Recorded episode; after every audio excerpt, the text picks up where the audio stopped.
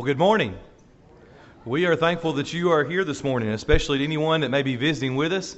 You're an honored guest. We're thankful that you've come our way, and we appreciate the chance to get to meet you and know you after services. Some that are not exactly guests, we're thankful the Richardsons are with us this morning and wish them safe travel as they made a quick turnaround and be headed back out here just a little while this afternoon. But we are thankful for whatever reason that you are here this morning, that you have chosen to be here, and that we can study together for just a few moments.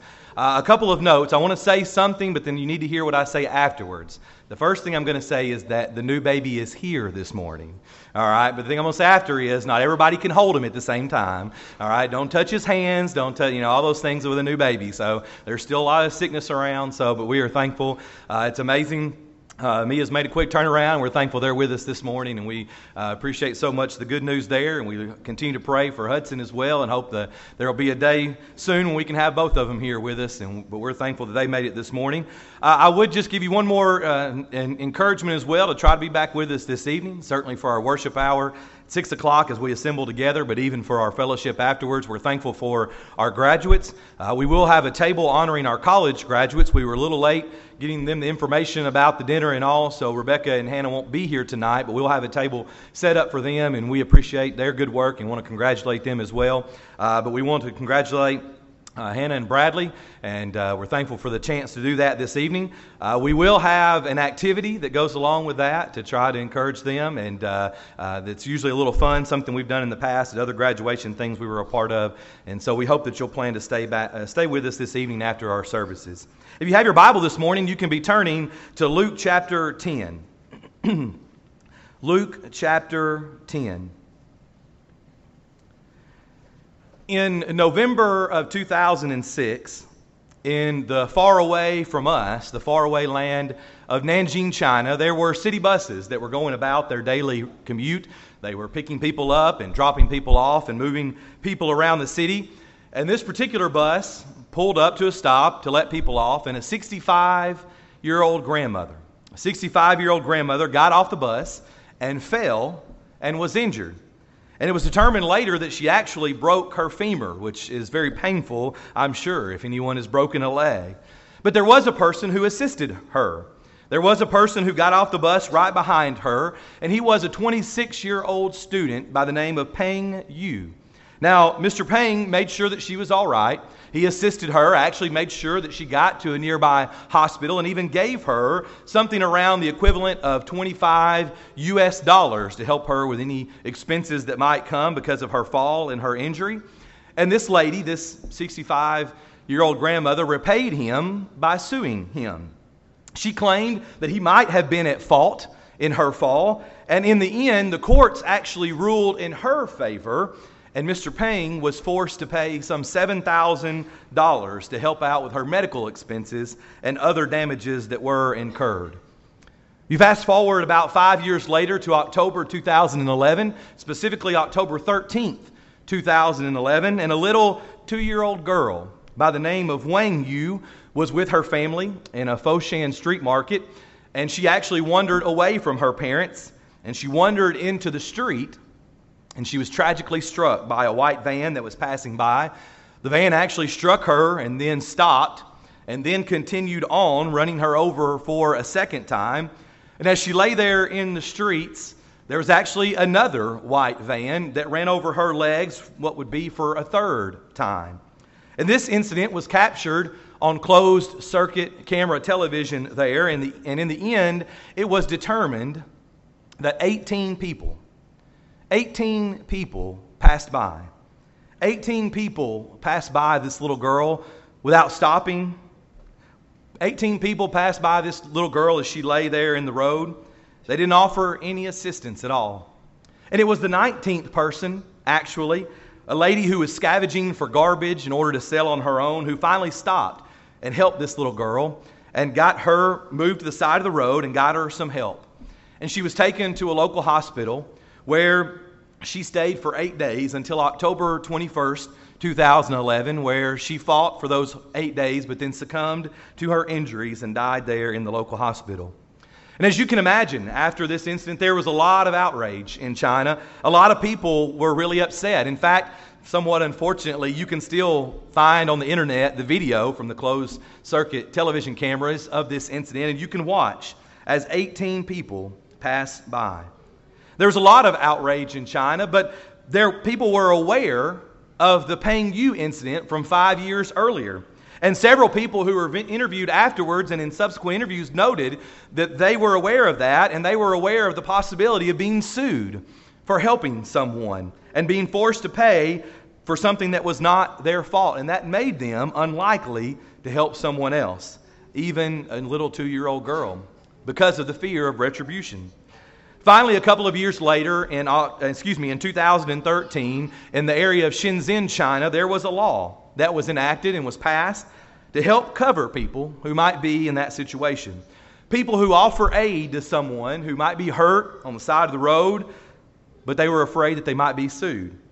Those laws are even international laws, and they vary sometimes from country to country, and sometimes they even vary from state to state.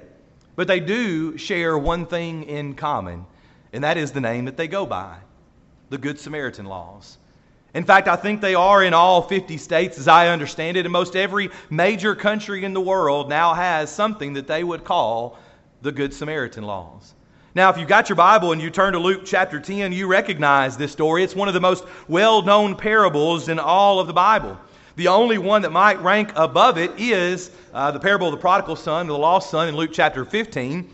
But, but we're going to stay in Luke chapter 10 this morning because that's, that's, there's really nowhere else to go as we want to break down this particular parable from the master storyteller or the master teacher. And what we'd like to do is take a look at this entire passage as quickly as we can here, and then, of course, make some application to ourselves. First of all, this morning, let's talk about the scene. Now, in the scene, I mean the passage that we're talking about here in Luke chapter 10. Notice, first of all, the time. Now, if you've got your Bible there, go back to verse number 51 of Luke chapter 9.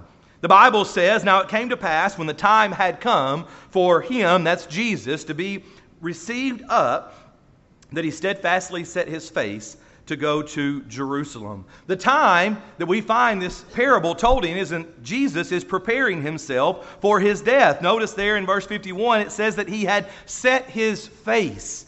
He was preparing himself for his death. Now, continuing on into chapter 10, you would notice maybe a familiar passage at the beginning of chapter 10 in that the 70 are sent out. But it doesn't exactly have a whole lot to do. But in the passage, even in verse number 17, the 70 have actually even come back in at this point. And we come down to verse number 25, and we meet in this scene the lawyer. Now, if you're filling out your outline, I've got several parts of this scene. We weren't able to get them all into the outline, but here we meet, first of all, a certain lawyer. Now, this would have not been a civil lawyer as we think of it in our day and time. When we think about this person being a lawyer, he would be what we would call more likely a scribe someone who was an expert in the law, but in copying the law. He should be an expert in it. He's got to continually scribe and write that down and copy it over time and time again. I, I kind of like to think of him as a civil lawyer, though, because of the exchange that takes place here, like we see on our television shows and in courtrooms today. But he was not that type of lawyer exactly. He would have been more along the lines of a scribe. And in verse number 25, he gives Jesus the test. Again, maybe this is not the best way to describe it, but we're going to use the words this morning. He gives him the test. In verse number 25, it says, He said to him, or excuse me, the teacher tested him, saying, Teacher, what shall I do to inherit eternal life? Now, what's interesting here, depending on the version you may be looking at, is you may see the words that this lawyer made trial. Now, again, that's kind of interesting for us is the way that we think about a lawyer interacting today, but the lawyer made trial of him. And what we begin to do here is we begin to form this idea in our mind of this lawyer. This snooty lawyer, this smart aleck lawyer that's there to test Jesus, and maybe there's a little bit of truth there. But notice what's interesting. In verse number 25, the test, the question, is actually the right question. We give him a hard time, and we'll talk about that more in just a moment, but we give him a hard time, but he actually asked the right thing. What are, they, what are they going to ask later in the book of Acts? What's the question that we tell people to ask today? What shall I do to be saved? The question he says, What shall I do to inherit eternal life? is the right question, the right test that he gives him here. And so we come to verse number 26, and Jesus gives him what I'll call the redirect. Now, I also call this putting the mother test to him, right? Because mothers aren't always going to just give you the simple answer. They're going to answer the question with another question, right? To kind of redirect and challenge that young person, that child, to make sure they know what they're talking about. And so Jesus says to him, What is written in the law? And how, what is your reading of it? So notice again, not just a redirect, but sort of shoving it back at him. Jesus says, Hey, you're an expert in the law. What is your reading of it? You tell me what the law has to say about it. What is written? Again, a very interesting question when we think about how we answer everything in life. What is written? And so in verse number 27, we get the reply from this particular lawyer. So he answered and said, You shall love the Lord your God with all your heart, with all your soul, with all your strength, and with all your mind, and your neighbor as yourself. So, interesting enough, what does he quote from? He quotes from Deuteronomy. He quotes from Leviticus. He tells him exactly what the law has to say. And in fact, the lawyer here does the right thing. He describes the relationships. We describe them as the vertical relationship, our relationship with God, but also the horizontal, our relationship with mankind. And the lawyer here says that it's about the vertical as well as the horizontal. But what Jesus gets to, as he answers in verse number 28, he says to him, You have answered rightly, do this, and you will live. Now, an interesting note here, and we sometimes talk about the Greek or the language, but if you go back to verse number 25, you won't see it in your Bible, but as the lawyer asks him, What shall I do? The verb form that's used there is what we call the aorist tense in Greek, and it means a one time thing. So, what the lawyer is wanting to say is, hey, what do I have to do this one time in order to inherit eternal life? It's kind of like that Jesus could have said, go outside and dig a ditch. Go outside and dig a six foot hole, and that's all you got to do. One time. That's all you got to do. That's what the lawyer essentially asked. But Jesus says to him in verse number 28, do this, and that's the present tense. Now you may recall that we've talked about this before, specifically in 1 John chapter 1. And what's the idea there? That if you walk in the light. And we said that we have to keep on walking. It's not a one time thing. Keep on walking. Jesus says, do this, as in keep on doing it. Not just one time. I mean, he could have said that. He could have said, go outside, dig a ditch. He could have said, be baptized one time, and that's it. But keep on doing this and you will live. And in verse number 29, where the, the lawyer gets the, the, bad, uh, the bad name, the bad reputation, we get the real reason why he's asking the question. But he, that's the lawyer, wanting to justify himself. If you were in our class this morning here in the auditorium, we talked about that. We talked about how good we are at justifying ourselves. We talked about Micah from Judges chapter 17, where Micah he creates his own church, if you will. Just a bad use of the word, but he creates his own little place there, his own little shrine. He makes his own idols. He makes his own priests. And in the end, a Levite comes around. And the, he makes the Levite his priest. And he says, I've got a Levite. See, I must be good. Well, wait a minute. That's kind of bad reasoning there. But we do the same thing.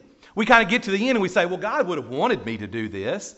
And so he justifies himself. And sometimes we're good at that. We justify ourselves, and notice his question in verse number 29. Almost that spitting back in Jesus' face. Okay, then, who is my neighbor? All right, if you think you've got it all figured out, who is my neighbor? And with that, we come from the scene of this to the actual story. If you've got your Bibles open there, let's read 30 through 35 very quickly as we remind ourselves about this. Jesus answered and said, A certain man went down from Jerusalem to Jericho and fell among thieves, who stripped him of his clothing, wounded him, and departed, leaving him half dead. Now, by chance, a certain priest came down that road, and when he saw him, he passed by on the other side. Verse 32. Likewise, a Levite, when he arrived at the place, came and looked and passed by on the other side. But a certain Samaritan, as he journeyed, came where he was, and when he saw him, he had compassion. So he went to him and bandaged his wounds, pouring on oil and wine, and he set him on his own animal and brought him to an inn and took care of him. And verse 35, on the next day, when he departed, he took out two denarii, gave them to the innkeeper, and said to him, Take care of him, and whatever more you spend when I come again, I will repay you. So you know this story. Again, maybe the most famous one outside of the prodigal son, but let's talk about it again very quickly. First of all, we meet the man. Now, the man would be this certain person, this certain man who would have been a Hebrew or a Jew by description here. And he's traveling, by the way, what's known as the bloody way. In fact, I, I, found this information. It says the scene of this story is set along that rugged and dangerous road that connected Jerusalem to Jericho. The distance is some 17 miles, and the descent from the Mount of Olives to the priestly community of Jericho was about 4,000 feet. Now, what we're talking about is two or 3,000 above sea level down to 1,000 feet below sea level. And under ideal conditions, notice it would have taken someone maybe six hours to traverse that distance between the city, and maybe longer if they stopped. In fact, the, the noted author, and you may know the name very well, J.W. McGarvey, and some of his companions traveled to this area. And on horseback in 1879, they traveled this particular road. And he noted that along with the precipitous trail, there were several areas where robbers might hide, assault unwary victims, and make a ready escape. You see, Jesus, the master storyteller, the master teacher, knew this. The audience is going to understand that road just as much as we know Highway 111 over the mountain. They understand this. They know this particular bloody way, called that, of course, because of all the people who were robbed and beaten along the way. And so we come to the bandits. Now, that's what I call them thieves, robbers, depending on the version that you're looking at. They're out for gain, their own gain, at the expense of somebody else. And again, we'll come back there in just a moment. Then we meet the priest. Notice that he passed by. Now, it's interesting to make the, the uh, connection to 111 because I, this is not a road that was probably as wide as 111. Now, I don't know that it was as narrow as maybe a set of pews here, but, but it wasn't as wide probably as that because I, I don't think it just would have been that wide because it would have made the traveling a little differently. So I picture this priest passing by on the other side, but it wasn't like he had to holler or could barely see this person on the other side of the road. He might have walked by very close to him, and he chooses to go on. I think about the words in Matthew 25 where we talk about the passage that says, and Jesus talks about those who would do things unto him, or the least of these, and those who would choose to do not things unto him, or the least of these. And the priest passes by. We meet next, of course, the Levite. Now, again, we said this in our class this morning, but all priests had to be Levites, but not all Levites were priests. So some Levites were simply assistants, which is an interesting thought here, by the way, because this Levite is a pretty good assistant. Because what does he do?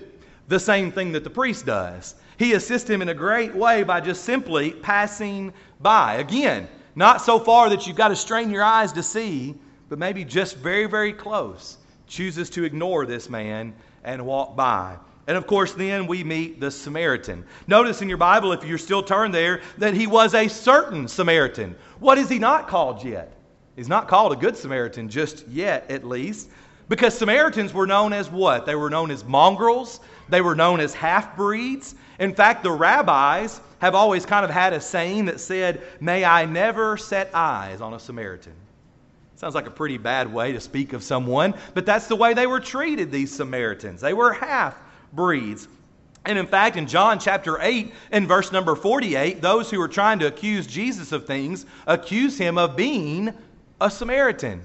I don't think that's a pat on the back. I think that's more of a, a slap in the face. Somebody that you wouldn't touch with a 10 foot pole. I've told you many times, my father in law, if he's talking about somebody like that, he says they're just from Bledsoe County. I've learned over here, you say they're from Soddy or Daisy. I've learned that already in just a year or so, right? But, but these are the people that you would not even come close to talking to, much less stopping and helping. But this certain Samaritan does just that. And then in this story, I think it's interesting for a moment that we point out the innkeeper. We don't oftentimes talk about this particular innkeeper, but do these guys know each other? I mean, there's some connection or, or some kind of conversation here that maybe they did. But here's the other thing I'd like for you to consider Is it possible maybe that this innkeeper sees the compassion of this Samaritan and acts in the same manner? You ever heard the idea of passing it on? You ever the idea of one good deed, good deed turns into another good deed? Maybe this innkeeper sees a Samaritan with a Hebrew helping him, and he decides to do the same thing. And as we began to think about making application and this impact on our lives, I think that's a pretty interesting way to consider the interaction that takes place here in verse number 35. But now let's think about the significance very quickly in the last few moments that we have together. First of all, I think we have the knockout. If you notice a few moments ago, we stopped at verse number 36 or verse 35. But look at verse 36. Jesus finishes speaking by saying, So which of these three do you think was neighbor to him who fell among the thieves? I don't know if you're a boxing fan, I'm not exactly, but we understand the idea of a knockout, or we call him a haymaker, that big final punch that's going to knock somebody out. And I think, in a sense, Jesus is willing to do that here. He's winding up and ready to throw this punch back at this guy by asking him the question after telling this who is neighbor?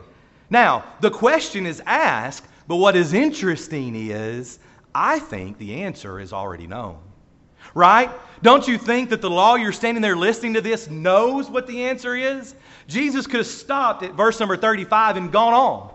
He could have stopped and moved on with his life. There was no reason to ask the question. He'd already put the thought in, in this lawyer's mind. But he's going to deliver the knockout, and he's going to ask him, So, which of these three do you think was neighbor to him? And so in verse number 37, we read the answer. And verse 37 says, And he said, that's the lawyer, and he said, He who showed mercy on him. Now, this lawyer would have been a Hebrew or a Jew, kind of like the certain man who had been attacked. And this lawyer would hate this idea. He would hate this idea that the Samaritan is the answer. And the Samaritan is the answer. We know that. And everyone listening knows that. But this Hebrew or Jew, this lawyer, would have hated this idea. So much so that he won't even say the Samaritan. How does he answer him? He who showed mercy on him. It's like that on his lips. You can feel it. He wants to say Samaritan, but he just can't bring himself to do it. I'm not going to say their name, so instead I'll go around and I'll simply say, He who showed mercy on him. He can't do it. But Jesus knows he's got him because the answer is known. And so, with the significance to this particular passage, we read the charge, the very end of verse number 37 go and do likewise. Now, notice again, and it's not going to say it in your Bible, but this go and do is the present tense. Keep on going, keep on doing. Not at one time, not go dig a ditch, not be baptized once. Keep on going and keep on doing. Now, that's the end of the story. That's the end of the scene but let's quickly make a little more application for ourselves. T.B. Larimore uh, wrote many different sermons. He was one of the great restoration preachers that some of you may know that name. And in 18, excuse me, 1949, B.C. Goodpasture, who was then the editor of the Gospel Advocate, published some sermons from T.B. Larimore. And in one of those sermons, it was titled The Three Philosophies of Life. And no doubt you may have heard these before. The first one is the iron rule. Now, in our particular story, and again, as T.B. Larimore was sharing it in his sermon, this is the robbers. This is uh, those bandits. And, and what we might call them today is the bully. The schoolyard bully, someone who's bullying someone else. The iron rule says might makes right. You've got it. I want it, and I'm going to take it. Whatever I have to do to get it and make it mine is what I'm going to do. Take from whatever, from others, whatever you please. The silver rule is what the priest and the Levite went by. The silver rule essentially is this do no harm to others, but look out primarily for your own interest. the plight of others cannot be of concern. I'm not going to hurt you. I'm not going to take your stuff, but I got too many other things to worry about. I'm just, I, I, if I can't help, I can't help. I'm sorry. That's just kind of the way my time goes. The priest and the Levite passing by on the other side go by the silver rule. And of course, you know the golden rule. The Good Samaritan here, Matthew chapter 7 and verse number 12 do unto others as you would have them do unto you. This was the Samaritan's disposition. So the question this morning is who is my neighbor? If we know that we're supposed to be neighborly, if we know that we're supposed to be helping, then who is my neighbor? A few passages very quickly. We already talked about Matthew 7 and verse number 12, the golden rule. In Matthew 22, verses 34 through 40, another lawyer asked another question of Jesus, which is the greatest command? And what does Jesus tell him? Love the Lord with all the, your God with all your heart, soul, mind, and strength. First and second uh, great command, and the second is like it: you shall love your neighbor as yourself. Sounds familiar, doesn't it? Sounds like what this certain lawyer quoted to Jesus there in Luke chapter 10. And then I think about Galatians chapter 6 in verse number 10 as well. The application from the Apostle Paul to us today. Therefore, as we have opportunity, let us do good to all, especially to those who are of the household of faith. Doing good unto others, treating others the way you would want to be treated, stopping and helping when we have an opportunity. Who is my neighbor? That gets a little more difficult to answer sometimes when we think about other people in life. Who is my neighbor? Is it any of these people on the screen? They're our neighbor. They're a little harder to love sometimes, a little easier to argue with, but they're our neighbor. What about these people? You may be familiar with the Westboro Baptist Church and the many things that they've done over the years in trying to maybe get out God's message, but doing so with a very hateful tone. They're our neighbors. Who is my neighbor? People like this that you see on your image, or images on your computer screen, and on your television. They're our neighbors. Who is my neighbor? A lot of different people in this world. And the question this morning from this great parable is how do we treat them? I think it's an interesting thought to think about what this Samaritan did. This Samaritan had demonstrated the qualities of a true neighbor. Maybe not exactly who is my neighbor, We've answered that, that's everybody. But how does a true neighbor act? A true neighbor acts in showing compassion on one or on someone who, in another setting, might have demonstrated rudeness and hatred toward him. Now, I know some of you are getting that down maybe for your outline, but notice what it says me showing compassion to someone else who, in another situation, might show hatred towards me. That's a true neighbor. Not that I might be mean to him one day and nice to him the other day, but that I would be nice and show compassion to him today, where in another situation he might be mean towards me or show, show rudeness or hatred. That, that is a sign of a true neighbor. The story that we started off with, or the stories combined, the court that found in favor of the 65 year old grandmother and forced Mr. Pang to pay the $7,000. In their ruling, this is what the court said. They said that no one would help in good conscience unless they felt guilty. That was why they made him pay $7,000. There's no way in the world that he would have stopped and helped that woman out of the goodness of his heart. He must have done something. He must have done something, so he has to pay. Sounds so counterintuitive. It sounds so wrong to the Word of God. If he did, if he paid, he must have done something. No, that's not the attitude of a Christian. Who is my neighbor? In reality, when we think about this story and the way that we should treat others, the bottom line of it is, is that Christianity is a way of living. It doesn't matter if you're a Samaritan or a Jew. It doesn't matter if you're German or American or English. It doesn't matter if you're black or white or anything in between. Christianity is a way of living. That we would stop and help someone on the side of the road, no matter who they are, because that is the sign of a true neighbor. There's so many good things in this story here, so many things that we can learn. But I think it's very important that we think about that Christianity and being a Christian acting like the Good Samaritan did is a way of living. That we would do good unto all, especially to those of the household of faith. As we conclude our lesson this morning, we ask for you to think about this particular situation, and especially in light of your life. As we're gathered here this morning, the possibility exists there may be someone who's never become a Christian. You can't go about living the Christian life because you've never become a Christian. We will be singing in a moment to encourage you to think about making that great commitment. Maybe you've done that in times past, but you've wandered away. You've sort of forgotten what it means to be set apart, to be sanctified. You've forgotten what it means to be a Christian. You've sinned, and there's sin in your life that separates you from God. We'll be singing as well to encourage you that maybe you can come back to Him. You can repent of your sin, if it was of a public nature, especially, and you can pray for forgiveness, and God is willing to do just that. We can all be a neighbor to each other. We can all encourage each other. We can all make Christianity our daily life, the way of living as we go through every step of our journey and with every person that we encounter. Not just because we're guilty, but because we showed love, especially Christ's love. If you're here this morning and you need to respond to the gospel invitation, we'll be singing to encourage you as we stand together and as we sing.